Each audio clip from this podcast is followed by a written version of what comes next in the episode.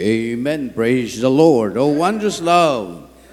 Alam nyo, talagang kagilagilalas at kamangha-mangha at kakaiba po ang pag-ibig ng Diyos sa bawat isa sa atin. Ang pag-ibig ng tao ay may limitasyon. Sabi nga ng misis, isa pa, isa pa, punong-puno na ako. So, uh, nagkamali, isa pa uli. Hindi na, naubos yung kay isa. And uh, sabi ay, kapag puno na ang salop, ano, kumuha ng ibang salop. okay, so uh, salamat sa Panginoon and uh, salamat sa bawat isa. Siyempre, kasama po natin yung engineer, ano, yung uh, nagpadala sa atin ng mga tauhan. Siyempre, nandito yung foreman. Ano, at yung five man, yung five man yung misis. Yung chief engineer, yun yung mga asawa nila. so, but anyway, salamat po ng maraming marami sa Panginoon. At uh, nakikita po natin ang development at uh, patuloy na salamat sa mga ginagamit ng Panginoon to sustain ang mga kagastusan. Pero salamat po sa Diyos sa paggamit sa bawat isa. Salamat din po sa mga nagbigay para po kay Sister Rosita. No? Malaking tulong po yung, uh, uh, yung ibinigay niyong halaga. At salamat din sa ibibigay pang kahoy at nagbigay na kahoy, si Mamay Hano. At magbibigay pa raw ng kahoy kasi nakita niya kulang. Amen. So, wag niyo na lang pong tatanggalin yung poste ng bahay ni Archie. Baka gumuho. But anyway, salamat ng maraming marami sa bawat isa sa atin. Kagaya po ng sabi ko mula po sa aking puso, at ako po'y naniniwala, ang Diyos ay may isang roon at doon, o riyan, o diyan, sa bawat isa sa atin. Pag sinabing roon, kaya nga ang mensahe natin na itutuloy ay Are you there? Ikaw ba ay sa doon, nandoon sa lugar na pinaglagyan ng Diyos sa iyo? Kagaya ni Joseph, uh, nang siya po ay nabilanggo, yun po yung there na pinaglagyan ng Diyos, nakulong po siya, ano, from pit, ano, to prison, from prison to palace. And ang ating pong verse ay 1 Kings chapter 17, no? 1 Kings chapter 17. Kanina, are you there? Ano, geographically? Are you there mentally? And are you there spiritually? At ngayon, ang verses po natin ay 1 Kings chapter 17, verses 1 to 4. 1 Kings chapter 17 verses 1 to 4. At uh, tayo pong lahat ay magsitayo. And magandang gabi po o hapon sa mga nanonood sa kani-kanilang mga tahanan. And nawa patuloy kayong pagpalain ng Diyos. Uh, 1 Kings 17, And Elijah the Tishbite, who was of the inhabitants of Gilead, said unto Ahab, As the Lord God of Israel liveth, before whom I stand, there shall not be dew nor rain these years, but according to my word. And the word of the Lord came unto me, saying, Get thee hence, and turn thee eastward, and hide thyself from the brook of Cherith that is before Jordan. And it shall be that thou shalt drink of the brook, I have commanded the ravens to feed thee there. To feed thee there. Are you there? So let us pray. Dear Heavenly Father, salamat po ng maraming marami sa uh, hapon na to na niloob nyo upang ipagpatuloy po ang aming pag-aaral. Nawa o Diyos, patuloy kaming matuto, matutunan namin na makontento, maging masaya, maging masunurin, maging mapagpakumbaba sa lugar o sitwasyon or kondisyon na in- pinaglagyan niyo po sa amin. Maaring sa aming pangkaisipan, sa aming ah, pananaw, sa aming ah, limitasyon na pangunaway, hindi namin maintindihan ang pagkakaroon ng karamdaman, ang pagkakaroon ng kaguluhan o hindi pagkakaunawaan o hindi pagkakaintindihan. Alam ko po, O Diyos, na meron kayong there or doon or diyan o roon o riyan para po sa bawat isa sa amin na iyong mga anak. Salamat po ng maraming marami. Ito po ang aking hiling at dalangin sa pangalan ni Jesus.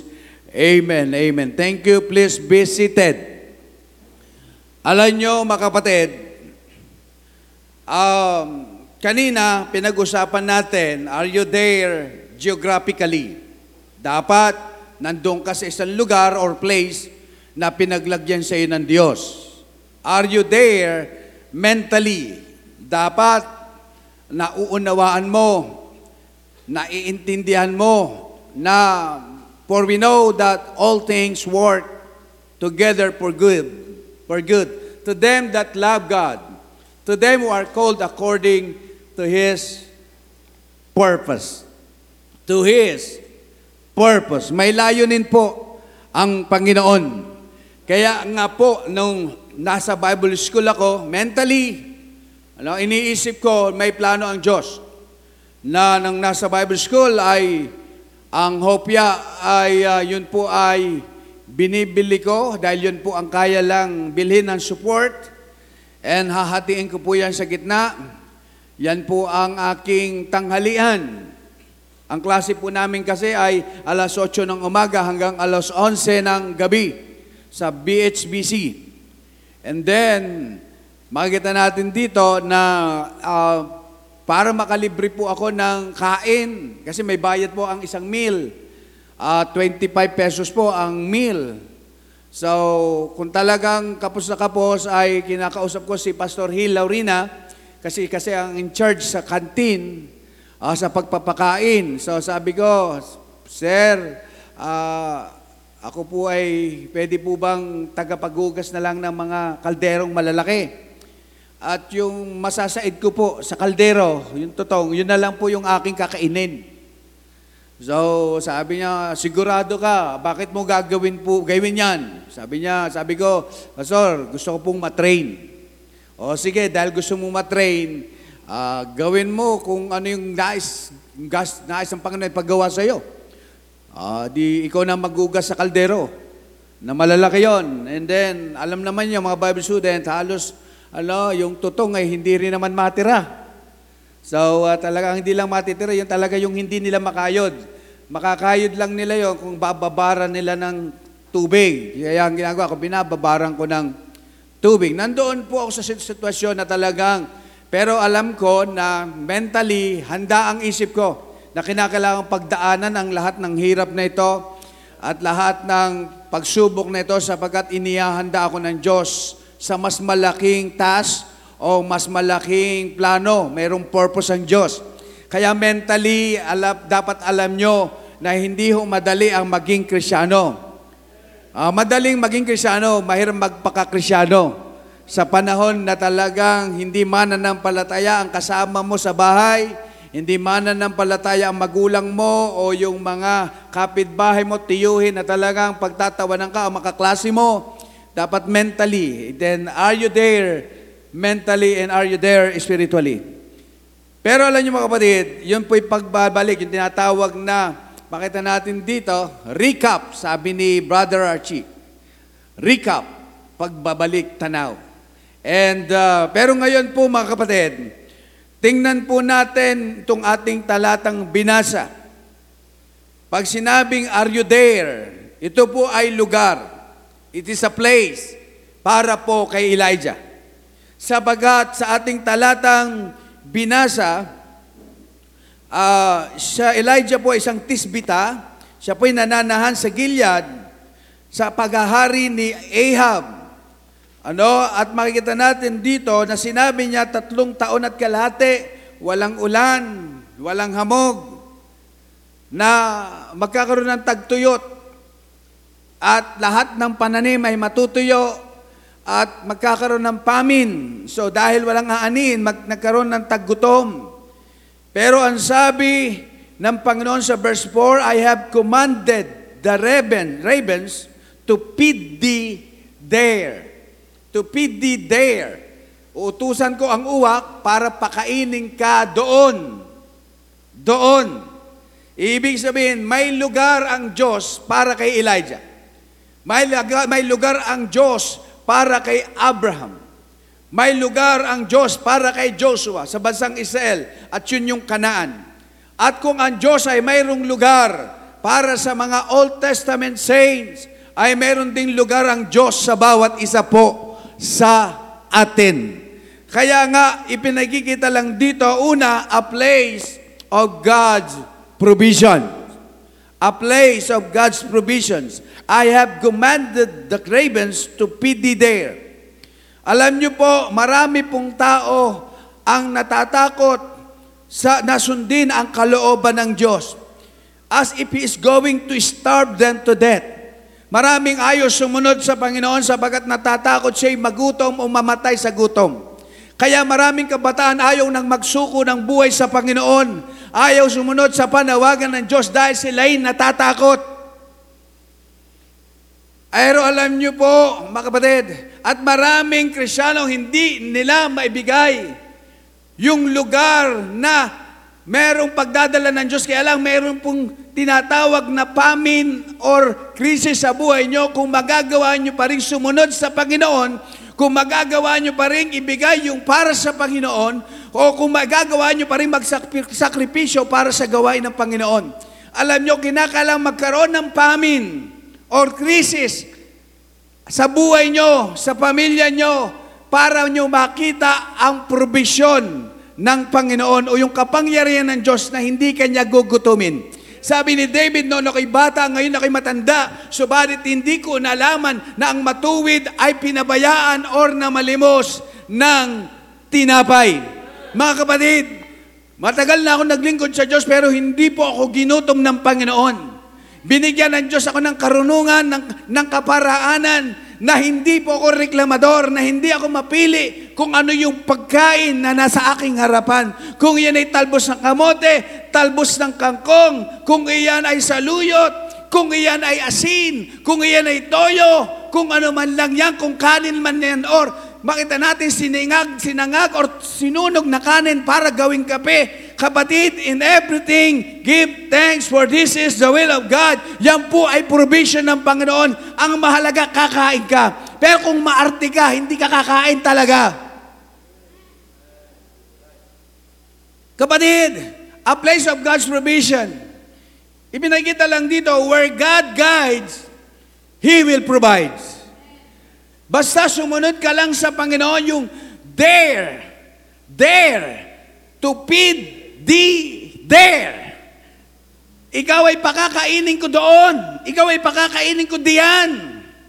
Kaya po, sabi ko sa workers, kakain tayo. Kapag kumain si pastor, kakain din kayo. So par naman, nananaba na si Ruel. Halata naman kumakain. Amen? A place of God's provision.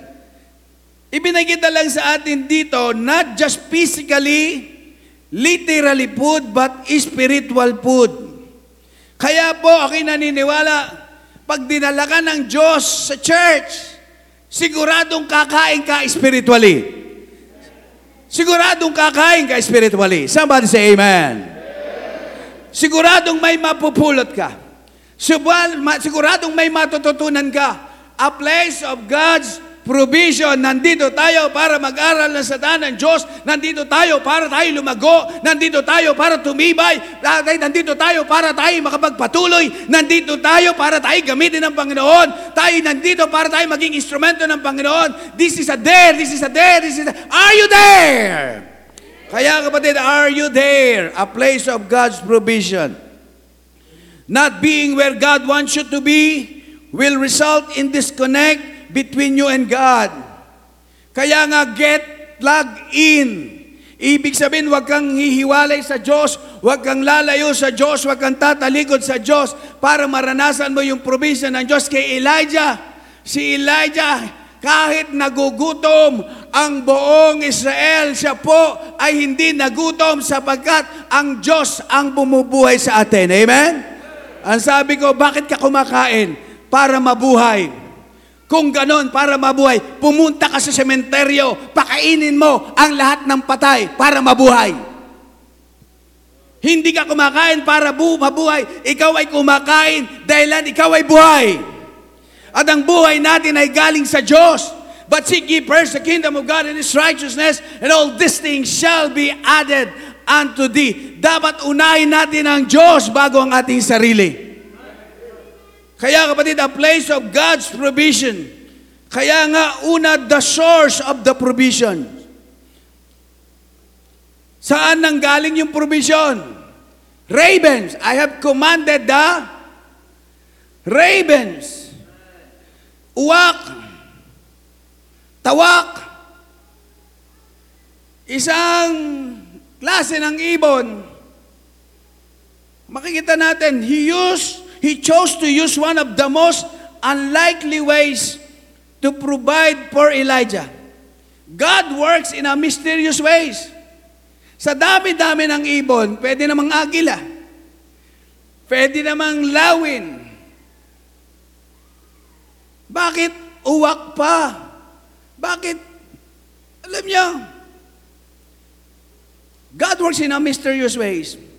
God met His needs with a raven.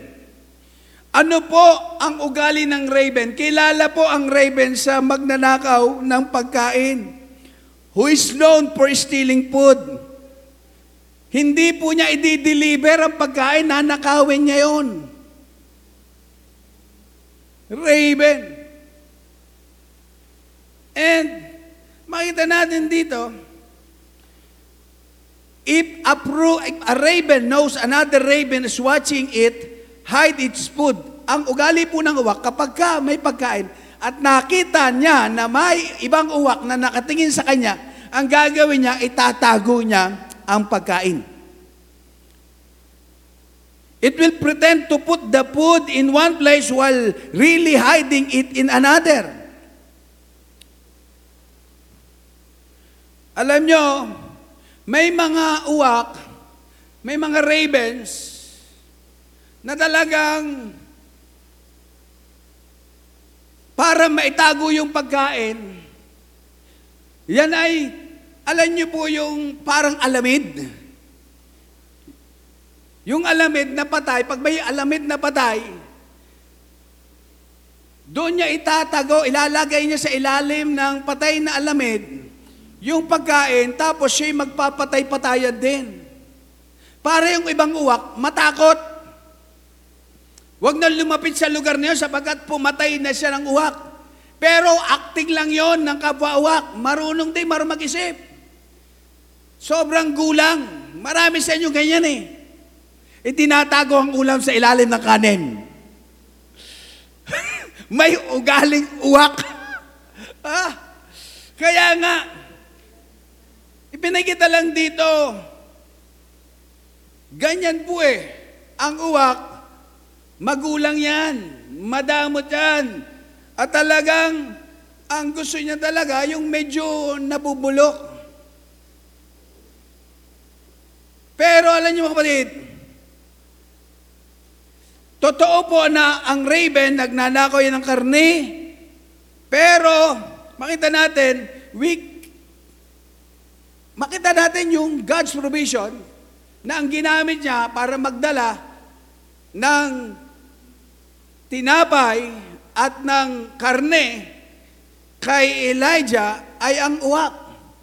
Kaya nga, God works in a mysterious ways.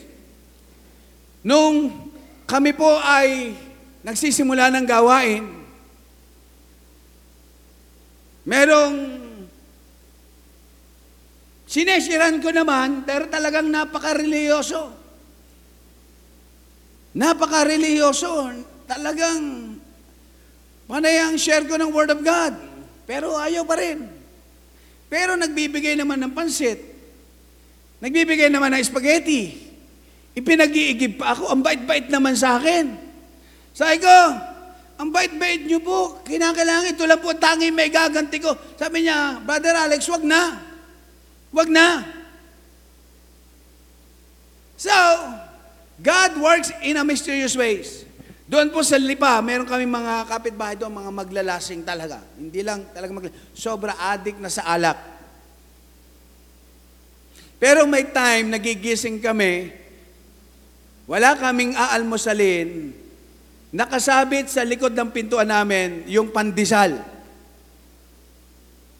At hindi mo maaasahan ng lasing na ipag-igib ka. Dahil di mo naman kamag-anak. Pero pagising ko, puno na yung drum. Sila nag-igib. So the point is this, God works in a mysterious ways. The source of the provision, ravens. Ang raven ay simbolo ng mga hindi mananampalataya na gamitin ng Diyos para i-sustain ang kanyang mga anak. Ang nakakalungkot, ang uwak ginagamit. Pero ang makakalungkot, yung kalapate, yung mga mananampalataya, hindi gagamitin ng Diyos. Di ba isang nakakahiyang kalalagayan na ang gagamitin sa pangangailangan ng lingkod ng Diyos o ng gawain ng Diyos ay hindi mananampalataya at yung manang mananampalataya hindi gagamitin ng Panginoon? Kapatid, pero kinaniniwala kung ang uwak ginamit nga ng Panginoon eh. Kung yung dambuhalang isda ginamit nga ng Panginoon. Kung yung dangki ginamit nga ng Panginoon. Tayo pa kaya na mga anak ng Diyos ay hindi gamitin ng Panginoon? Amen? Kaya po ipinagkita lang sa atin dito, the source of the provision. What we have to admit is, God provided for Elijah in one of the most unlikely and unexpected ways. Kung minsan mayroon taong hindi mo inaasahan na gagamitin ng Diyos, pero siyang ginamit ng Diyos. Ayaw na ayaw ng tao sa Kanya, pero gagamitin ng Diyos. The ravens. And then the substance of the provision. Letter B, the substance of the provision. Ano yung substance? Bread and flesh. When God provides, He doesn't do it always. Hindi lang tinapay ang ibinigay ng Diyos. Ha? Meron pang steak, laman, flesh, hindi taba. Ibang klase. Yun nga yung preaching, sabi ni Elijah's Burger. Hindi yun Elijah's Burger eh. Raven's Burger yun eh. Ano? Kasi ang raven ang may dala, ang raven na nag-deliver. Ano? Ibang klase, hindi King's Burger. Raven's Burger. Wow, ang unang customer, si Elijah.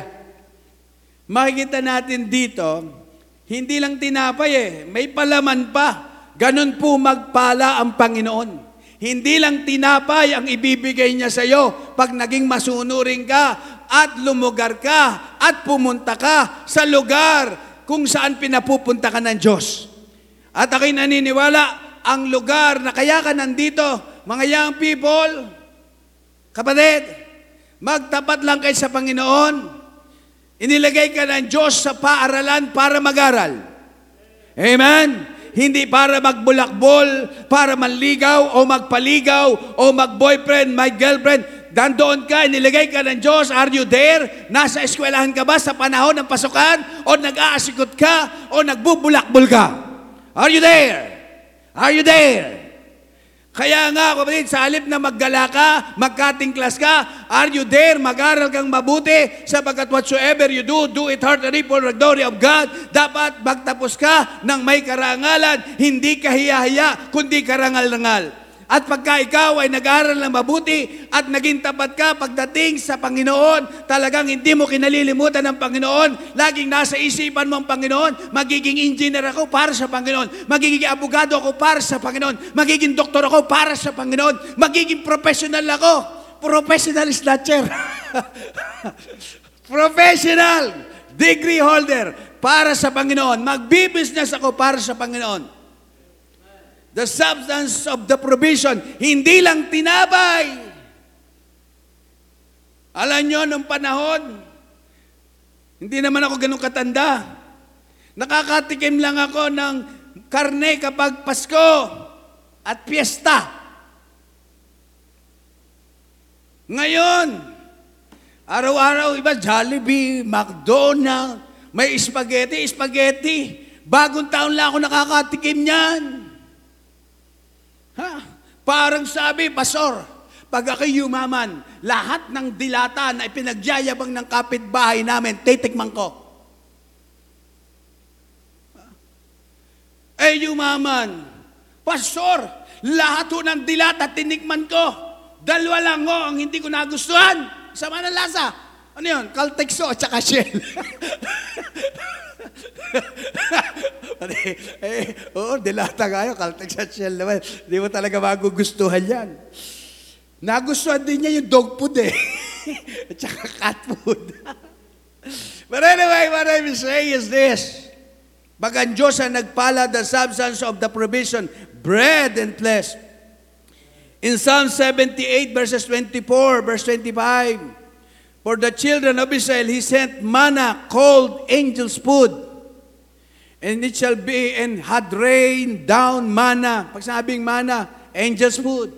Upon to them to eat and had given them of the corn, corn of heaven. 35. Man did eat what? Angel's burger? Hindi. Angel's food. Yung angel's burger, unang agad, tinapay agad. Pangalawang agad, tinapay uli. ano? So, angel's food, he sent the meat to the pool. Ibig sabihin, ha? Pag ang Diyos ang nagpala, hindi lang tinapay ang mabibili mo, pati steak. Matitikman mo. Amen? Wow! Ang steak dyan sa rocks ay nakakalagay isang order ay nasa 2,500. Steak! Ha? Dyan sa Lipa, 455 unlimited T-bone steak. Ayoko na bumalik. Kasi sa dami na, kasi unlimited eh. Tira, nakailang, ano, ilang hiwa ko, steak, lalaki. Kaya lang kinabukasan, namamagaan pa ako, buti na lang may sagip. Iniinom ko ng sagip. After 30 minutes, hupa. Pwede na ulit mag-basketball si Pastor. Kaya nga kayong walang paniwala sa sagip, kinakala, you must be sagip. sagip. Kaya nga, pinakita lang dito, mga kapatid. Ipinakita lang dito, ha? The substance of the provision. He rained down quail for them to eat. Nung nagugutom sila, mula sa langit, bumaba yung mga pugo. Huwag mong tingnan yung mga kalbo. pugo, si pugo. Mga pugo, quail. Bakit nga tinawag na pugo yun? May balahibo naman, di ba? Ano? Pugo, quail. Akalaan mo yan, pinrovide ng Diyos. Sa dami ng pugo, nagsawa, nagreklamo. Kung siyang ganun, ha? Panireklamo nyo? Wala. Talagang, paano yung reklamo nyo? Ang ulam nyo na nga eh, nagre-reklamo ka. Ulam po namin, Pastor, ketchup. Ang sausawa namin, fried chicken. Nagre-reklamo ka pa noon? Ha? Ang sausawa nyo, fried chicken? Minsan eh, ganun eh. Pero alam nyo, the substance of the provision, bread and flesh, nagugutom ang bansang Israel. Pero si Elijah hindi nagutom. Bakit? Ang Diyos ang naglagay sa kanya doon sa brook of Cherit. Nilagay siya sa there, doon. Doon siya nilagay doon. Diyan ka. Ha? Magpapadala ako ng grab food. Ha? Tambera, grab food yan. Ang taga-deliver, uwak. Akalain mo. Akalain mo, makikita natin dito mga kapatid. He rained down quail. The point is, you won't go without. Hindi ka aalis at hindi ka lalabas ng wala, mga, walang mangyayari sa buhay mo. Walang nabigo sa sumunod sa Panginoon. Basta inilagay ka ng Diyos sa isang lugar, nag-business ka, stay there. Gaano man kabigat ang problema, Stay, diyan ka, susubukin ka ng Diyos. Kaya kayong walang tiyaga. Pag walang tiyaga, walang bulalo. Walang mapirmihang kurso. Nagsawa sa nursing, lumipat ng ano, mascom. Nagsawa sa mascom. Sampung taon na sa college, papalit-palit ng kurso. Lahat na yata ng kurso kinuha. Hindi ganyan. Kung ano yung, yung unang in-enroll, medtech, gusto mong maging doktora, tuloy-tuloy lang. Hindi yung kapag hirap dero, ayoko na, magsisip na ako ng kurso. No! Are you there? Diyan ka ba inilagay ng Diyos? Stay ka lang dyan. Dapat mangyari, ganun din sa negosyo. Walang negosyo na hindi nakakaranas ng pagkalugi. Nanuhay mo yun? O pagkabigo. Ang mahalaga, alam mo na itong kalooban ng Diyos. Ganon din sa pagpapastor. May mga pastor na kapag ka walang na, na, nagi, napapadagdag at hindi lumalago ang gawain, ano sasabihin? Hindi ako tinawag. Ganon? Hindi ka agad tinawag? Kapatid, ganon eh, ibinabit the substance of the provision. You won't go without, you won't lack when you find you're there. Pag nasumpungan mo yung doon at diyan ng Diyos sa buhay mo, I tell you, ah, hindi mananatiling nasa squatter ka. Hindi ka mananatiling isang kahig, dalawang kahig, isang tuka. Meron na ba talaga namang, ito po ang inyong tagapag-ulat, Aba, Benedicto. Ang mga pangyayari na nangyayari sa pinangyayarihan. Natin dito, no? Aba, pinapanood ko. Sige lang. Galingan mo ba? Ano? Sabihin mo, mekaniko ni Monica, makin, mekaniko ni Monica, makina ni Monica, manika ni Monica. Okay, yun na yun. But anyway, para nga, kapatid, are you there? Nag-aaral ka, estudyante? Ano bang gusto mo? Estudyante or bachelor of marriage? Hindi ka ba nakakagraduate, mag-aasawa na agad? Mag-aaral muna kayo mabuti. Amen? Huwag mo nang paligaw-ligaw diyan. Ayusin muna ang buhay. Are you there? Diyan kita inilagay para mag-aral. Huwag mong pilitin ang Ateneo at UP. Hindi kaya. Hindi kaya ng utak. kaya ng bulsa, hindi kaya ng utak. Ah, are you there? Kaya nga kapatid eh, kung saan ka, diyan ka lang. Amen? You young people, diyan ka lang. Kung gusto mong pagpalain ka ng Diyos, manatili ka sa ginagawa, huwag sausaw patis. Kung nag-aaral ka ng violin, practice. Practice makes perfect. But nobody is perfect. Why? Practice. Kapatid, pinakita practice lang. Dapat magkasugat-sugat yung mga dulo ng daliri nyo. Nagkasugat-sugat kaya yung aking daliri. No? Sa paghahalo na semento. the point is this. Ah? The substance. And then, let her see the steadfastness of the provision. The steadfastness. Alam nyo, steadfastness, yung tuloy-tuloy, it was like clockwork. Umiikot.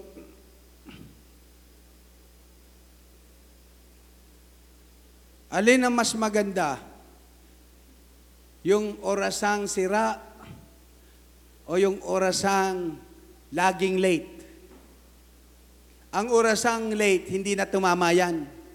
Pero yung sira, dalawang beses siyang tumatama sa isang araw. Nalabi yan? Kung nakatapat lang siya sa alas tres, pagtapat ng oras sa alas tres, tama siya. Ng, gab, ng hapon. Pagdating ng madaling araw, pagdating tre, ng alas tres ng madaling araw, tama na naman siya. Alam nyo, yung buhay natin bilang orasan, kaya nga, makita natin, isang bagay na dapat nating maunawaan, kahit sa buhay natin, tayo isang orasan na sira, hindi tayo perpekto eh. May mga pagkakamali tayo. Nanumahin ba yan? Pero isang bagay, mayroong isang tama sa'yo. nang kilalanin mo si Kristo sa iyong puso bilang iyong tagapagligtas. At ikaw may buhay na wala hanggan. Kaya nga kapatid, ipinakita lang dito, the steadfastness of the provision. When you are where God wants you to be, He will provide for you. You don't have to worry. Sa kalalagayan mo ba ngayon, ikaw ba'y nasa kalooban ng Diyos? Pag nasa kalooban po tayo ng Diyos, hindi ka pababayaan ng Diyos. Kaya this coming next week, yung ating stewardship conference, umattend po kayo ang first service, Wednesday, revival meeting. Tapos pagdating ng Thursday, stewardship conference na. Tuturuan po kayo doon. The universal law. Ang araw nagbibigay ng liwanag. Ang halaman nagbibigay yan. Lahat ng bagay na makikita natin sa mundong ibabaw dito, the universal law, nagbibigay. At ako'y naniniwala, mga kapatid, yung sinabing, it is much more blessed to give than to receive. May laban si Manny Pacquiao. Basta boksingero, naniniwala, mas maigi ang nagbibigay kaysa tumatanggap. Dahil pag tumanggap ka, tulog ka. Nalumabi yan? Kaya nga, that is a universal law. Ipinakikita lang sa atin dito, God doesn't need to schedule a reminder on His phone. God doesn't have memory lapses. God feeds the sparrows. He clothes the lilies of the field. Are ye not much better than they? Yun ngang mga liryo sa parang binibihisa ng Panginoon, yung mga maya sa impapawid, pinakakain ng Panginoon, di mas mas mahalaga tayo kaysa ibon at sa mga liryo sa parang? Kayo ba'y naniniwala na kayang i-provide ng Diyos ang lahat ng pangangailangan nyo? Naalala ko noon, nakaupo ako dyan, dyan sa harapan, lumapit sa akin, anong pangalan ng matandang yan na may-ari ng lupang ito na? Kaiba, tiba. Katibang, tiba. Sabi ni Katiba, Pastor, gandang hapon po. Ay, Nanay Tiba, ay maganda baka kayo sapot. Sabi, itong lupang ito, Iguan, bilhin nyo. Pambihira naman kayo. Mayaman ng aking Diyos, pero ako, eh, yan mo, sasabihin ko po sa tatay ko. Ay, nasan ka tatay mo? Nasa langit ho. Maya, talaga eh. Bebenta ko sa iyo yan. Kahit magbigay muna kayo ng 200,000. Talaga ho. Oh, ayaw ko ng kasi, gusto ko hulugan para hindi madaling maubos. Ba, maganda klase bilya to. Ayaw ng kas, gusto niya hulugan. Sige po, Pastor, isang buwan. Isang buwan po. Pagka hindi nyo, iaalok ko sa iba. Kailangan, kailangan namin to. Kinakailangan, kasi katabi ng aming property. So, nagkaroon ng panata sa Panginoon. Naalala ko yung preaching ni Pastor Hill na kailangan niya ng pera, hindi siya nag-ahit ng balbas. Hindi rin ako nag-ahit ng balbas. Sa Panginoon, sabi niya, laging bigyan, bigyan siya ng, sabi ko, ganun din. Panginoon, give me 200,000. Lord, give me 200,000. Mira, mga ba na yung balbas ko. Ay magpapakasal si Brother Albin. Ano si Sino magpapakasal noon? Si Anet at saka si Junsun Jam magpapakasal. Ay tatlong linggo na. Sabi niya, Pastor, hindi ho kayo mag-aahit. Ikakasal niyo kami ng ganyan. Baka mapagkamala kay imam. Ay, ka, hindi. Meron akong, meron akong ipinapanalangin sa Diyos. At alam kong hindi ako bibigay ng Diyos. Sabi, Pastor, sabihin niyo para malaman namin. Ay, hindi. Ah, kaya nga ito ay ako lang at ang Diyos ang nakakaalam. Tapos, Pastor, bakit mayroong, pas di ka nag-aahit? Idol niyo ba si Juan? Si Richard Gomez? Bakit? Eh, nagpapatubo rin ng balbas si Richard Gomez. Hindi. Meron akong hinihingi sa Panginoon. Eh, ano po yun? Eh, gusto namin kayong pastor tulungan sa hinihingi niyo sa Panginoon. Pero kung hindi niyo sasabihin, paano? Paano? Di ina-announce ko. Nung Wednesday, sabi ko, prayer meeting. Mga kapatid, kaya po ako hindi nag-aahit. Humihingi, humihingi ako ng 200,000 para sa, ng, sa Panginoon, pandaw no, sa lupa, binebenta ho sa atin to. Pero kinakailangan, no, tatlong linggo na po nakakalilipas, so, isang linggo na lang ho tayo. Kailangan ko po ng 200,000. Sabi ng iba, hahaba ang balbas ni Pastor hanggang lupa, hanggang sahig, wala magbibigay dyan ng 200,000. Wala naman tayong mayamang membro. Kung ang titingnan mo yung kapasidad ng tao, wala talaga. Pero mayaman ang ating Diyos. Amen? Sabi ng mahusay mag-encourage niya, mga kapatid, so sabihin niyo sa church sa linggo. Sabi ko, sige.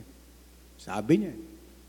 Mga kapatid, in-announce ko po ng Wednesday, kaya po ako hindi nag-aahit ng balbas kasi humihingi ho ako sa Diyos ng 200,000 kasi binebenta ho yung lupang katabi natin. Pandown po yun.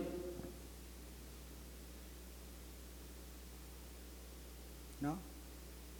So tayo po'y manalangin. Ibigay ng Diyos yung 200,000 pandown. Natapos ang Sunday morning, Sunday school, Sunday worship service, pagkatapos afternoon service. Tapos, nandoon pa ang office ko sa likod.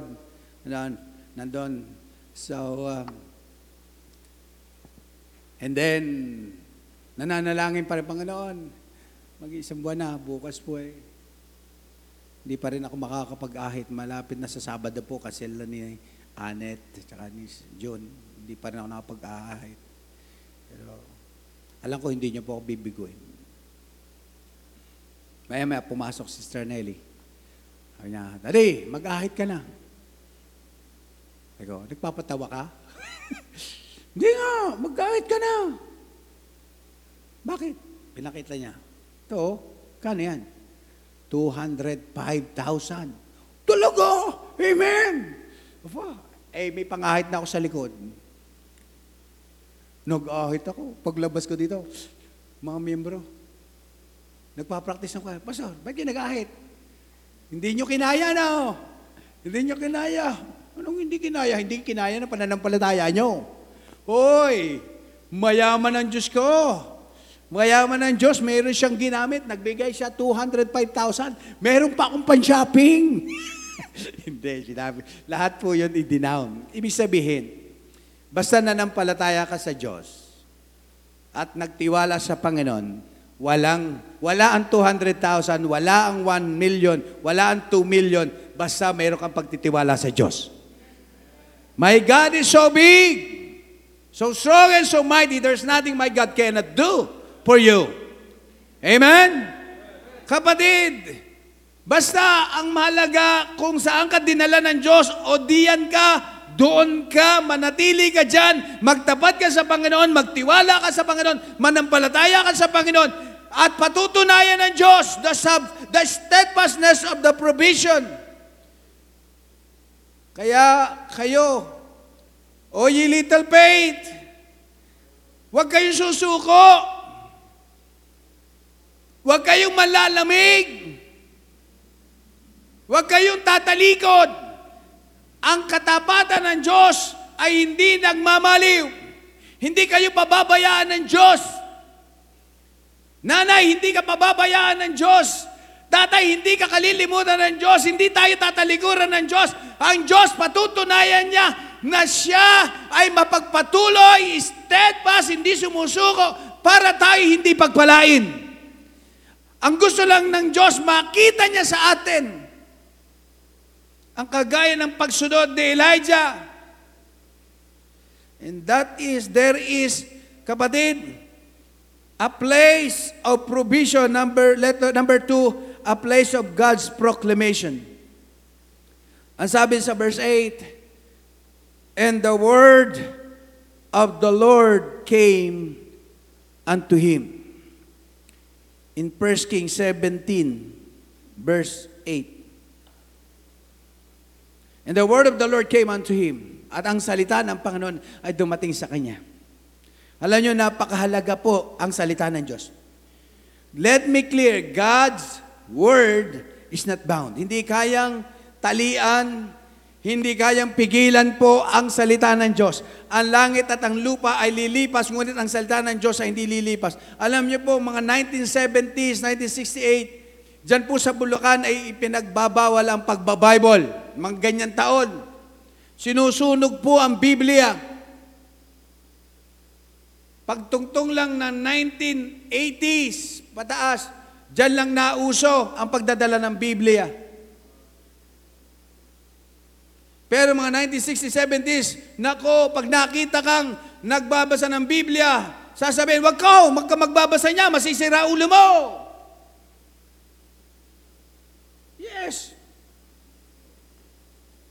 Alam nyo, doon yung isang, isang teacher, nakita, nahulihan niya ang kanyang estudyante na may Bible. Sinunog niya ang Bible. Sinunog. At habang nasunog yung Bible, umihip ang hangin. At alam nyo, ang Bible, kahit masunog yan, para yan dyaryo. Na mababasa mo pa rin ang nakasulat. Yung, yung piraso ng Bible na sinunog niya, kumapit po sa kanyang braso. Ano po?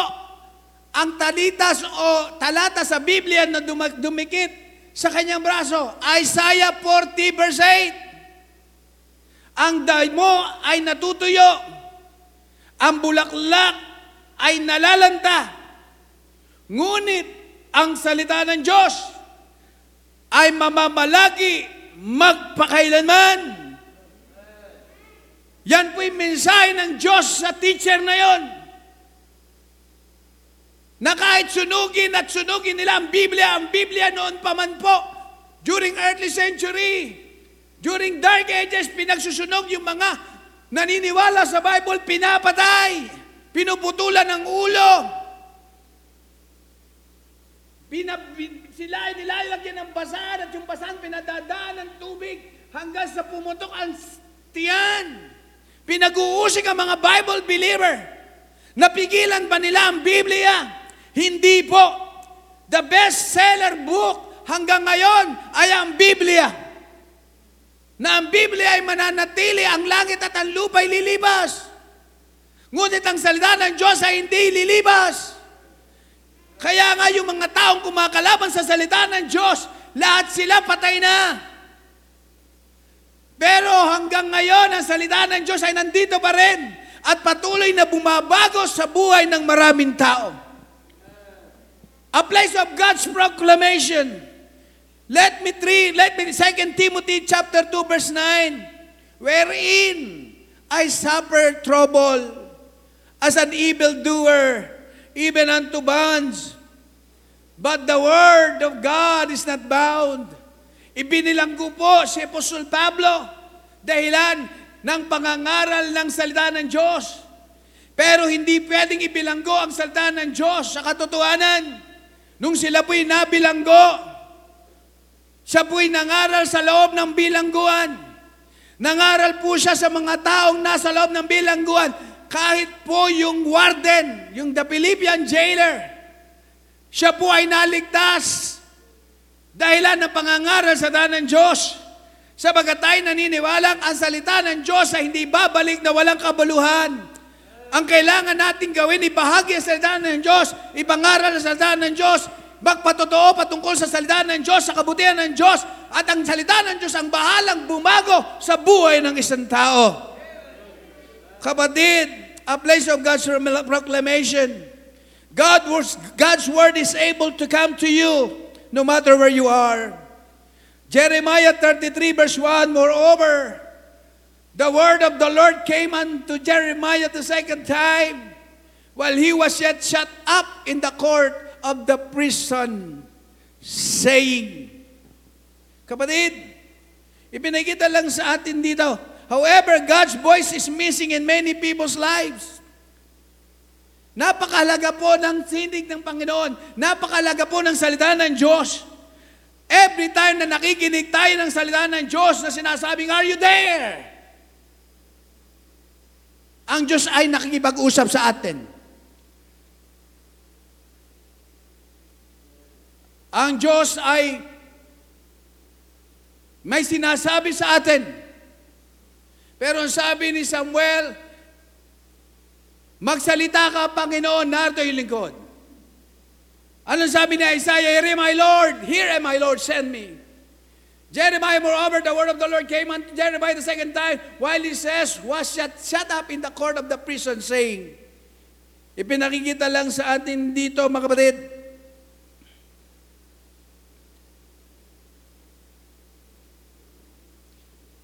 Sometimes it is because they are in the wrong place, kaya hindi sila nakakapakinig sa tanong ng Diyos.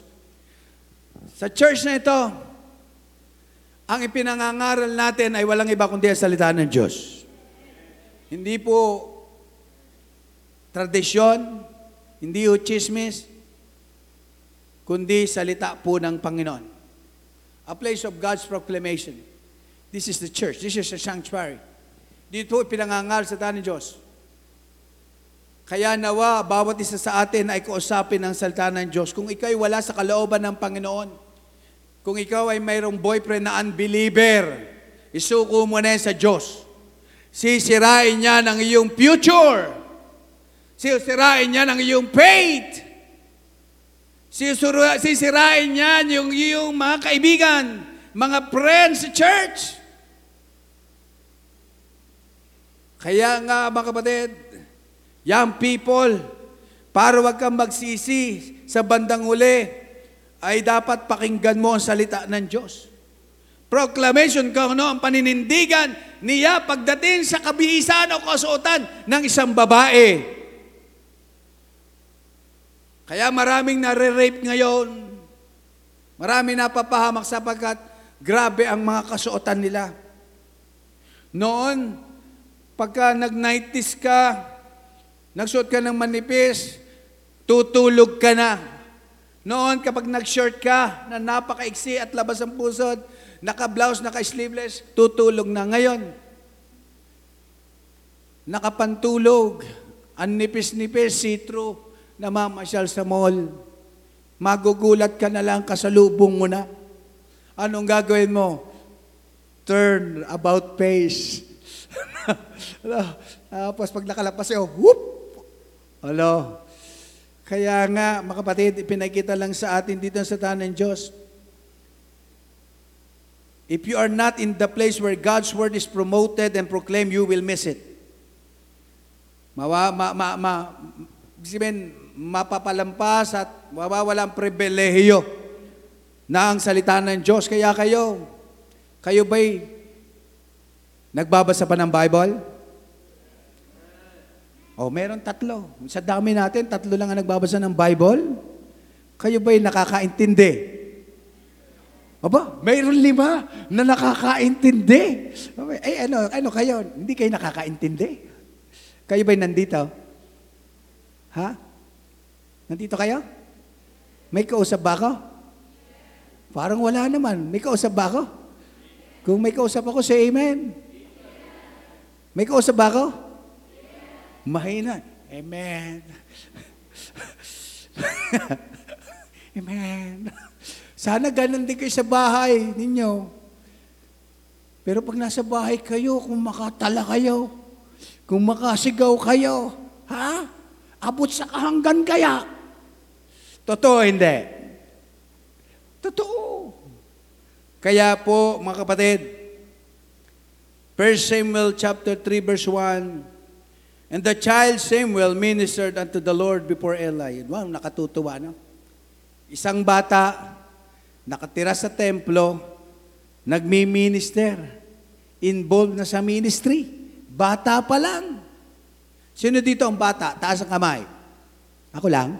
Sino ang bata? Taas ang kamay. Hindi ka bata? Hindi ka na bata.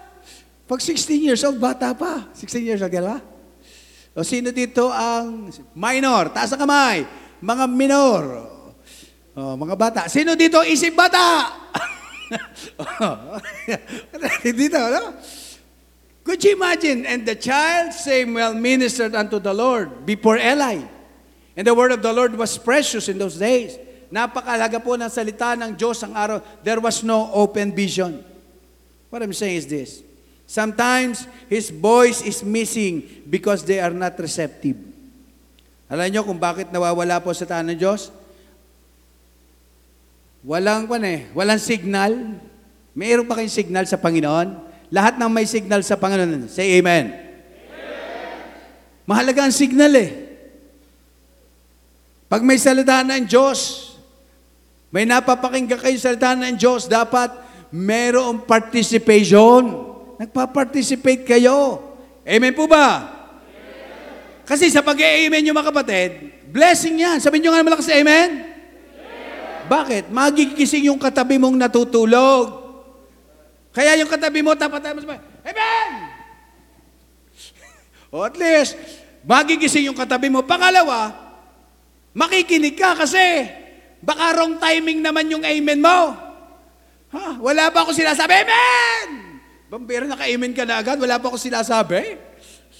Kaya kapatid, tatiming ka eh. At nakaka-encourage yan. Nakaka-encourage sa iba. Kaya po mga kapatid,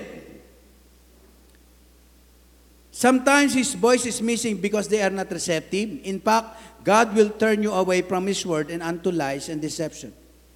Minsan, mas marami ang gusto ng tao pag-usapan chismis kaysa sa salita ng Diyos. 2 Timothy 4.4 And they shall turn away their ears from the truth and shall be turned unto fables.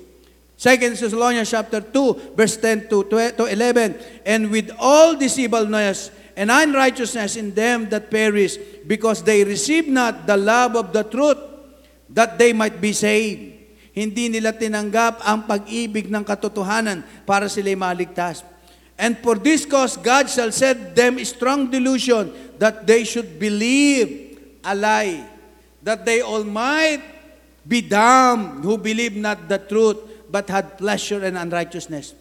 Alam niyo po, maraming tao na papahamak dahil lang hindi nila inunawa at hindi nila pinakinggan ang salita ng Diyos. Because Elijah heard the word of the Lord in verse 8, he was able to proclaim what God said in verse 14. And the miracle of the barrel of meal wasting not was a result of the word of the Lord, which is spake by Elijah. Bakit hindi po natuyo yung langis sa barrel? Bakit hindi naubusan ng laman yung harina doon sa barrel? Sapagkat si Elijah ay nagpunta sa lugar kung saan siya pinapunta ng Diyos.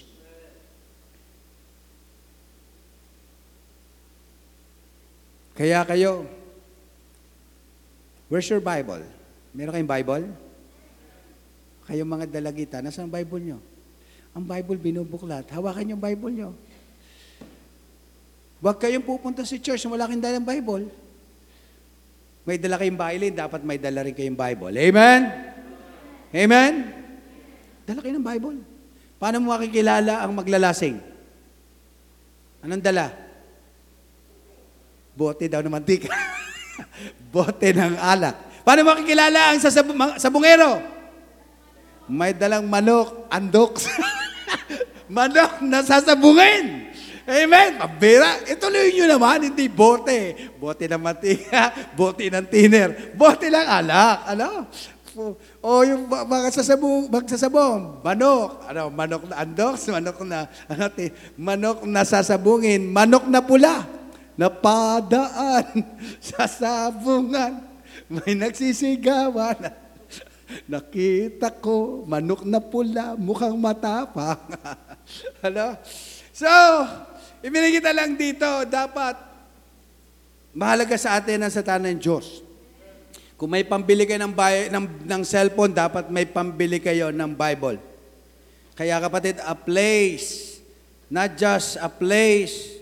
Una, ano, a place of God's provision. Number two, a place of God's proclamation. Number three, a place of God's promise. Verse 10. Behold, the widow woman was there. Ano sabi? You go there. At ang sabi dito, Behold, the widow woman was there. What a blessing. God said to Elijah in verse 9, Arise, get thee to Saripat, which belongeth to Sidon, and what?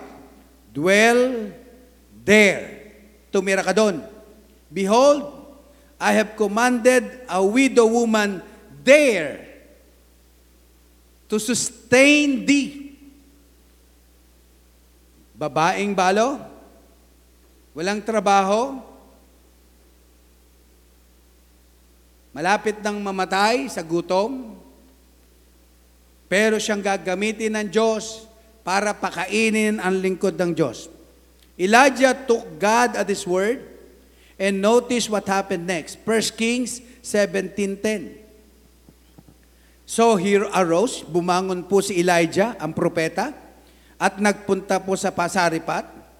And when he came to the gate of the city, behold, narito, ang babaeng balo was there, ay nandoon.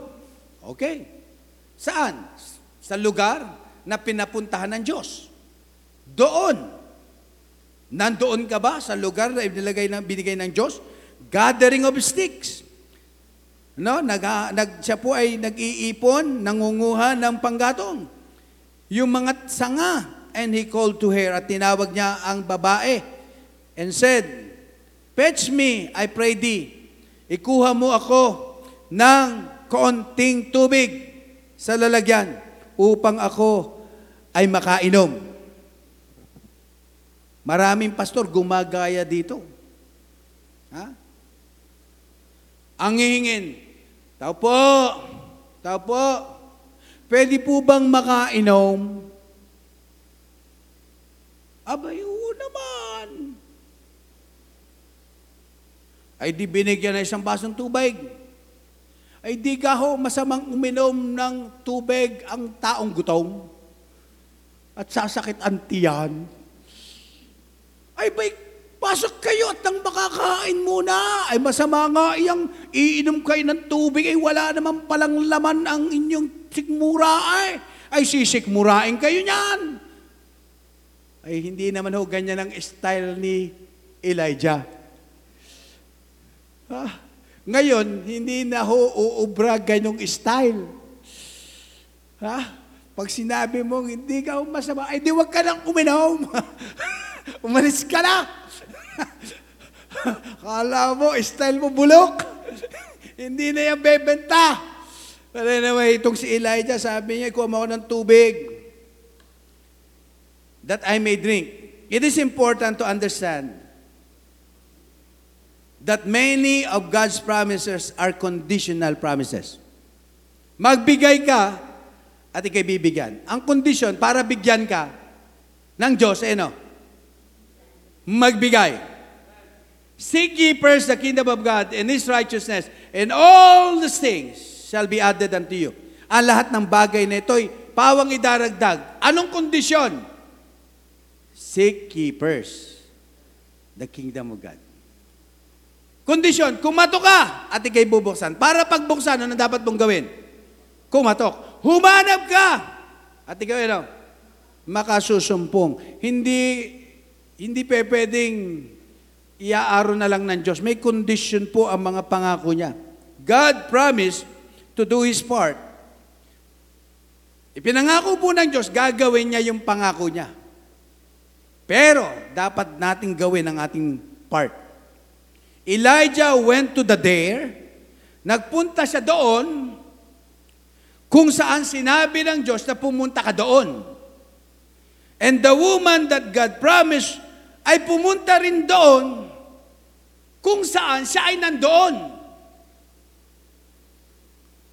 We many times want God to perform supernaturally, supernaturally in our lives, but we fail to be where we can get them. Kapatid, pumunta ka sa lugar na pinapupunta ka ng Diyos at ibibigay sa'yo ng Diyos yung mga tao. Alam nyo, hindi laman lahat ho ng tao ay tatanggap sa Panginoon. Meron po ako kilala, engineer. kapapasa pa lang siya ng board exam. Dahil hindi pa siya natatanggap, ilang, is, ilang application na hindi pa rin siya natatanggap, hinihintay niya yung tawag, hindi pa rin siya natatawag. Kaya nga, kaysa nasa bahay lang siya, siya po'y sumasama sa soul winning, sa visitation. One time, merong area po sila, kinatok nila yung mga bahay, yung magaganda po yung bahay.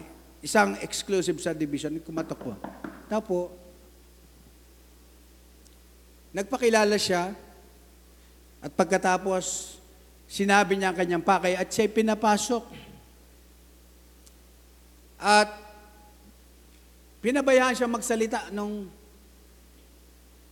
So, and then after the presentation of the gospel, and then sabi niya, napakaganda ng ginagawa mo, may sweldo ba kayo dyan? Sabi po, wala po, volunteer po ito. Talaga, kahit allowance, wala kayong, wala po. Ang init ng araw, sabi, sino na masahe? Kami, ako po, kami po, kanya-kanya pong gastos. Bakit? Kasi po, mahal po namin yung tao. Kinakailangan nila, kasi pag mamalasakit, kagaya po dito. Kasi wala po kami pinipili, mahirap, middle class, Ganon. Ah, yan lang ba ang trabaho mo? Ah, hindi po. Ako po ay graduate na engineer, kapapasa ka po lang ng board exam. So may trabaho ka na? Wala po. Ah, naghahanap po ako. Oh, ilang nang, saan ka lang nag-apply? Marami, saan sa mga ganitong company, ganito, ganito. Ah, ganun ba? Hindi ka pa tinatawagan? Hindi pa po. So, ano ba ang prinsipyo mo sa buhay? Sabi niya, yung pong I can do all things through Christ which is strengthened me. Kasi po, um, sa buhay pong ito, alam po po na hindi ko kasiguruhan na pag nakagraduate ka at nakapagtapos ka, ay makakakuha ka agad ng trabaho.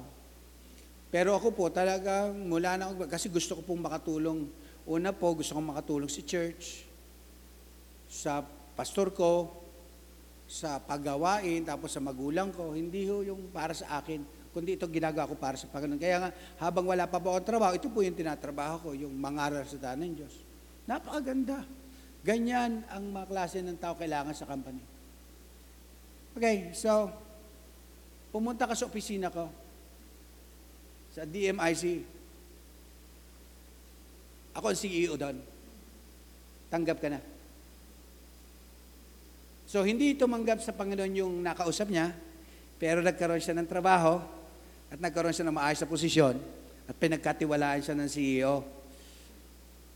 So, ibig sabihin, yun eh. Nalabi yan? Ang hanap niya kaluluwa, hindi trabaho, pero ipinrovide ng Diyos na kailangan niya trabaho. At ngayon, daan-daan libo na ang sweldo niya. The point is this. Pinagpala siya ng Diyos. Yun lang naman eh. Seek ye first the kingdom of God and His righteousness, and all the things shall, be, shall be added unto thee. A place of God's promise. Conditional po yan. Kaya, humanap ka. Hindi yung trabaho ang lalapit sa inyo. Hindi yung kliyente ang lalapit sa inyo. Dapat, gumising ka na maaga, maghanap ka, gusto mong mag- magsumikap ka. Hindi yung panalangin ng panalangin, magpalain ka, conditional yon. Yung pangako ng Diyos, kung tatamad-tamad ka, ha? At kapag mainit ang araw, hindi ka, alam nyo, kung kailan umuulan, doon ako masipag lumabas. Bakit po, Pastor? Walang, nag, walang nangungumpay. Walang nagbe-baseball, walang nagba-basketball. Walang nagsasaranggola. Nasaan ang mga tao? Nasa loob ng bahay. Kaya sa halip na nasa sa bahay lang ako, sa mission house, no, lalabas ako, may dala akong payong. Pupunta ako sa Cuenca, galing pa ako kayo manggili pa. Pupunta ako, magdodor knocking, abot akong tiko, akit ako dyan. Nandoon sina, yung magaga, sina, yung mga, ah, mga, sina Mario, yung mga tao doon sa may bundok, sa tiko, study ko. Nagwi-witness ako ng social winning. Pero may mga manggagawa kung kailan umuulan, ay lumabas, umuulan kasi. Mali. Kung kailan umuulan, doon ka lumabas. Sapagat yung mga tao wala sa labas, nasa loob. Pag brown out, doon din ako lumalabas. Kasi walang TV. walang radyo. Si Matar! Ang ano, anak na itinakwil ng kanyang amang hari, ngunit kinalinga ng kanyang ina. Ramang na reyna. Pagkatin natin dito, ano? So what is this? Ganun eh. Tiyaga. Kaya kapag nagso-soul winning ka, kayong mga kabataan, lumalabas ka, nakikipag-usap ka sa tao, hinahasa ang personalidad mo. Pakikipag-usap sa tao. Kasi ang soul winning, eye-to-eye contact, may tamang presentasyon. Tapos, kapag ka nagkaroon ka ng opportunity magkaroon ng trabaho, hindi na problema ang pakikipag-usap sa tao, yung pahabang pasensya sapagkat sanay kang bastusin ng tao, sanay kang maging laitin ng tao sapagkat napagdaanan mo yun sa soul winning. Pero kung wala kang lakas ng loob sa buhay ito, hindi po, hindi po ability. Ability is just 10%. Attitude, 90%. Hard work can develop character. Kaya huwag kayong maawa sa inyong anak kung nahihirapan. Turuan yung maglaba, turuan yung mamalansya, turuan yung magwalis, turuan yung magtrabaho para matuto. Hindi maaaring lahat, ibigay kayo ng bigay, bigay. Nadapa lang, hindi ka magkanda o gaga. Naku, kawawa naman ako. Ano ba masakit? Ano? Masakit ba tuhod mo? Masakit? Pabiyang, o, o, mo naman. Pabayaan mong tamayo. Kahit putok ang nguso. Turo mo mag-independent. Conditional ang pangako ng Diyos. Hindi niya isusubo sa'yo. Naunawaan niyo po ba yon? Naunawaan niyo po mga kapatid? Say aloud, amen! And then a place of God's power, 17 to 24. A place of God's power. Ito po yung panghuli. At the end of this chapter, Elijah had the glorious opportunity to bring this woman's dead son back to life. The Bible tells us in verse 17 that there was no breath left in him. Wala na pong hininga, hindi lamang po yung barrel na wala ng laman, na hindi na ubusan ng langis, hindi na ubusan yung harina, barrel ng harina, hindi na ubusan ng laman. Hindi lamang po yun. Kaya po hindi nawala ng laman sapagkat sinunod niya na ang utos ng Diyos na pakainin mo ang aking lingkod. And then yung sa huli, a place of God's power, hindi lang po doon nangyari. Namatay po yung anak ng saripatuman. Na ang sabi po dito sa verse 17, there was no breath left in him. Tandaan nyo, itong babaeng balong ito, hindi, hindi po siya, hindi niya tinawagan yung man of God. No?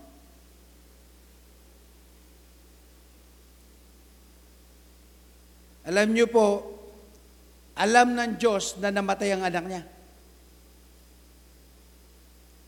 Alam ng Diyos kung anong sitwasyon niya napatay ang kanyang anak. And thanks God's foresight and for knowledge and providential guidance. Bakit? Ang lingkod ng Diyos nandoon na mismo. Nandoon na. Kaya siya pinapunta ng Diyos doon. Kasi yung meet up nila doon sa pumumulot ng kahoy, nung panggatong, ito naman, nung mamatay ang kanyang anak, nandoon ang lingkod ng Diyos. There just happened to be one sitting at the kitchen table. Pinakakain niya ang lingkod ng Diyos nung mamatay ang kanyang anak. Bakit? Nandoon si Elijah. Kasi ang sabi ng Diyos, tumira ka doon, Elijah. Doon nakatira si Elijah sa bahay ng babaeng balo.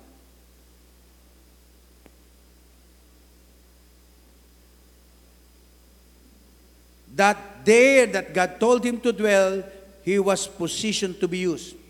He was in a place where God's power could be manifested. Doon makikita po yung kapangyarihan ng Diyos, kaya doon siya pinatira. Ipakikita ng Diyos ang kanyang kapangyarihan. Una, it was a reviving power. Verse 22. Patayin ko lang yung ating ah, ah, sa Okay, yan. All right? Una, it was a reviving power. The soul of the child came into him again and he revived. It was a reviving power. Na-revive po. Alin? Yung batang namatay. It was a rebuild power. Verse 23. The Bible says, not just reviving power, but rebuild power. See thy son liveth. Ang tingnan mo. Ang iyong anak ay ano? Buhay. Kaya kapatid, makikita po yung reviving power and rebuild power. Makikita mo. And then, see, it was reassuring power. Verse 24, By this I know that thou art a man of God. Ni-reassure. Sabi ng babae, tunay na ikaw nga ay lingkod ng Diyos. By this I know that thou art a man of God. Alam niyo mga kapatid, ito lang ang nais kong sabihin sa inyo. Ang salita ng Diyos may kapangyarihan. At ako'y naniniwala, yung sinasabi ko nga, we are not preaching a prosperity gospel. Pero kapag nakita ko kung paano ka nagtitiwala at sumusunod sa Panginoon, ina-assure ko sa iyo na mararamdaman mo at mararanasan mo ang kapangyarihan ng Diyos sa buhay mo. At marami na akong kilala na dahil lang naging matapat sa Panginoon at naging ah, talagang nagtiwala sa panahon, Panginoon kagaya ng Sari Patuman. It was a reviving power, it was a rebuild power, it was a reassuring power. In conclusion, you might say Elijah hadn't gone to Saripat. That boy would have died that day and never been raised. Maaari mo sabihin, kung hindi nagpunta si Elijah doon sa Saripat, at hindi nagpunta doon si Elijah at di siya pumunta doon, ang batang iyon na namatay ay hindi mabubuhay. Totoo yun. Pero tandaan nyo, nakita ng bata yung pagkain ng last meal, yung kumain si Elijah. Pero hindi lamang po dapat ang bata ang mamamatay. Kasi, nung sabihin ni Elijah sa babae, sabi ng Panginoon, Pangina, pakainin mo kami. Ano sabi ng babae? Panginoon ko, eto, namumulot na nga ako ng tatlong sanga. At kung ano mang meron kami, kaunting harina at kaunting langis. Ito na po yung aming huling hapunan. At pagkatapos nito, mamamatay na kami. Saan? Sa gutom. So, ibig sabihin, kung hindi nagpunta doon si Elijah, hindi lang yung bata ang mamamatay. Pati yung nanay niya mamamatay sa gutom kasi wala na eh. Pero sangayon sa salita ng Diyos, napakainin kita, ay gagawin ko. Sabi ng babaeng sarepta. Kaya kahit wala silang kakainin, pero alam nyo, pinakita lang dito. Sabi sa verse 9, I have commanded a widow woman there to sustain thee. Ibig sabihin, si Elijah, wala na rin kakainin. Kasi natuyo na yung brook of Cherit, yung batis. Nawala na rin yung uwak. Sabi ng iba, sa sobrang gutom, kinain na rin ni Elijah yung uwak. Hindi naman yun. Ah. Kaya wala na nag-deliver ng karne kasi wala na. Joke lang yon pero hindi totoo yon. Ipinakita lang sa atin dito, pinahintulutan ng Diyos na iligtas ni Elijah ang babaeng balo at ang kanyang anak para magpatuloy dahilan ng sabi ng Diyos, pumunta ka doon. At babae, manatili ka diyan. At may darating diyan na pinapunta ko diyan. Kaya nga, are you there? Because he dwelled there in verse 19, where he abode. Ang sabi sa verse 19. And he said unto her, Give me thy son. And he took him out of her bosom and carried him in the lap, in a lap where he abode. O siya doon siya nakatira. And laid him upon his own bed. Verse 20. The Bible says this. With whom I sojourn. And he cried unto the Lord and said, O Lord, my God, hast thou also brought, brought evil upon the widow with whom I, I sojourn by slay, slaying her son? Ang closing point dito mga kapatid, finding your there. Hanapin mo yung iyong doon. Hanapin mo yung iyong diyan na gusto ng Diyos na doon ka. Finding your there will not only save your life, but it may save the lives of others. Get there and stay there. Kaya nga sabi ni Pablo kay Timoteos, stay on Crete. Manatili ka sa Kreta. Kaya kayo, mga kapatid, yan bang trabaho mo, yan ba ay inilagay ka ng Diyos dyan? At ngayon, nakakaisip kang umalis? Para ka makaisip umalis, nandiyan ka para maging testimony. Mag-Bible study ka sa office nyo. Share the gospel. Are you there? Finding your there. Hanapin nyo kung ano yung pwede mong gawin, yung posisyon, yung pwede mong gawin para sa ministry. At kung ikaw ay choir member, yan ang lugar na inilagay ng Diyos sa iyo. At kung ikaw ay magmisyon at nahihirapan, nahihirapan ka sa misyon, kung yan ay kalooban ng Diyos, manatili ka dyan. At magpatuloy ka sa Panginoon at ako'y naniniwala ang Diyos ay magagawin. Are you there? Are you there? Nakita mo na ba yung there mo? At kung wala pa, hanapin mo yung there. Yung doon. At diyan. O roon. O riyan. Hanapin mo yan. Kaya kapatid, are you there? So tayo manalangin. Dear Heavenly Father, salamat po. Nawa magpatuloy po kami sa iyong salita. Kaya po, kagaya po ni Elijah, siya po ay naging masunurin sa inyo. At because ng pagiging masunurin niya, Panginoon, nakita namin, Panginoon, kung paanong kayo gumawa sa kanyang buhay. Panginoon, pagpalain niyo po yung mga anak.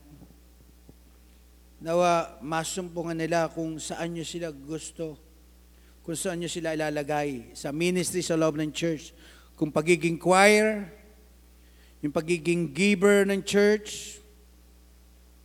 Panginoon, habang tinutugtog ang awiting paanyaya, tawagin natin si Ate Hana.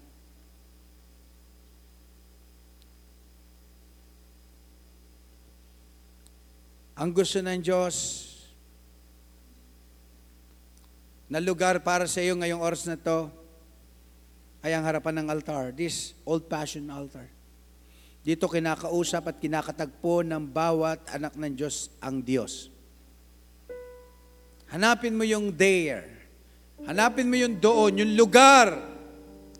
Hanapin mo yung pangako ng Diyos na conditional na gusto mong angkinin. Yung proclamation, the place, the promise,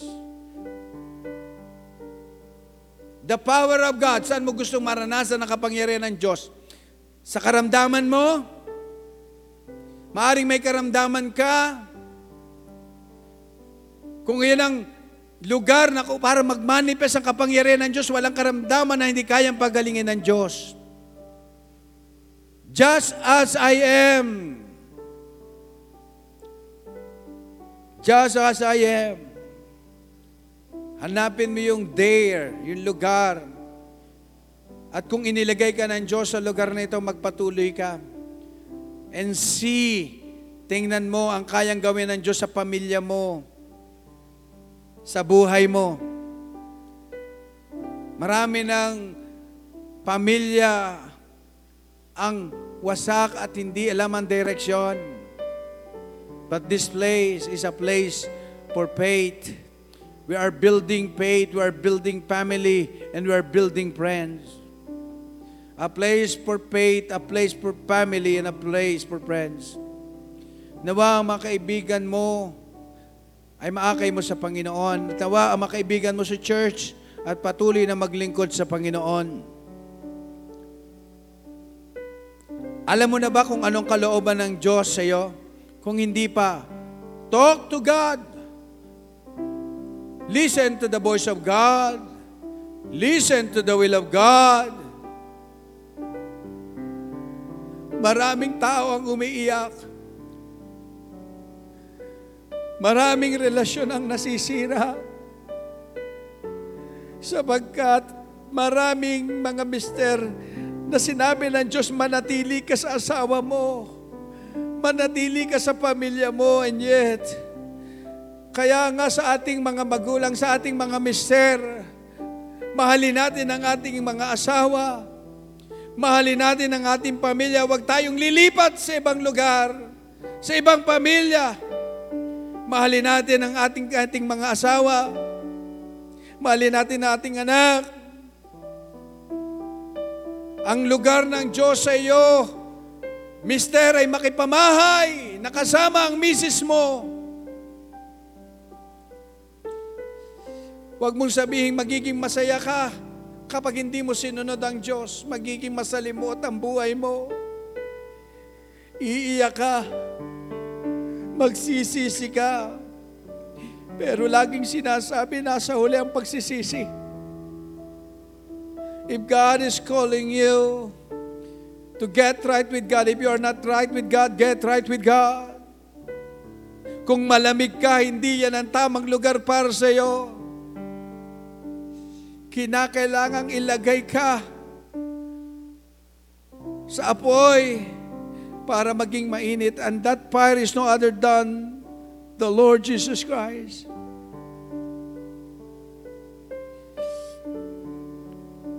If God speaks to your heart through this message, I invite you to come. Makipag-usap ka dito. Gusto mong maranasan ang kapangyarihan ng Diyos? Talk to God! Kailangan mo ng anak. Kailangan mong makapagtapos ng pag-aaral. Nahihirapan kasi relasyon mo sa buhay mo.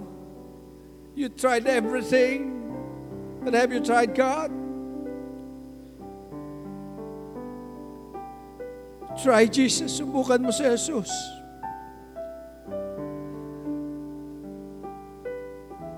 Marami akong kilalang tao na halos na gusto na nilang magpakamatay.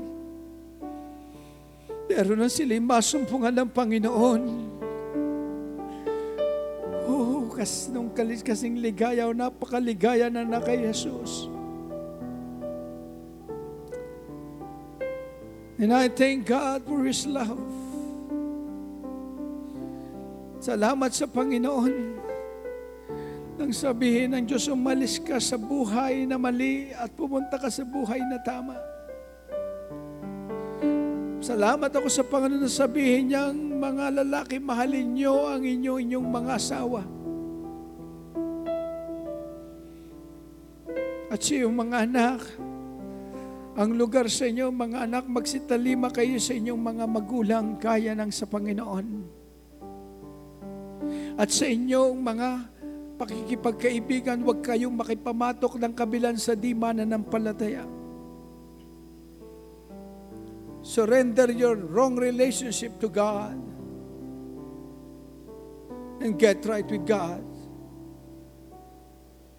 Ah, gusto mo ang Diyos may gawin sa buhay mo? Pero ano ang place ng Diyos sa buhay mo? Siya ba yung number one? Siya ba yung nangunguna sa buhay mo? O pag may tira-tirahan ka lang panahon, sa oras, sa lakas, paglingkuran natin siya habang may lakas pa tayo. Panginoon, salamat po ng maraming marami. Nawa, O Diyos, makapagpatuloy kami. Bagamat hindi madali, isang lugar na tagatatagumpayan that this book of the law shall not depart out of thy mouth, but thou shalt meditate therein day and night, that thou mayest observe to do according to all that is written therein. For then thou shalt make thy way prosperous, and thou shalt have a good success. Samahan niyo po kami sa buhay pagtatagumpay bilang Krisyano. Ayusin niyo po ang aming buhay, Panginoon. Kayo po ang aming karpentero ng buhay. Kayo po ang aming tsuper ng buhay. Ito po ang aming hiling at dalangin sa pangalan ni Jesus. Amen. Thank you. God bless you. At balita ko si Brother Ezekiel, totoo ba ang news o fake news? Brother Ezekiel is Sister Princess. Sister Princess, balita ko may pa-spaghetti ka ba? Totoo ba yan? okay. Okay, tawagin natin si Adar. Totoo ba yan? Okay.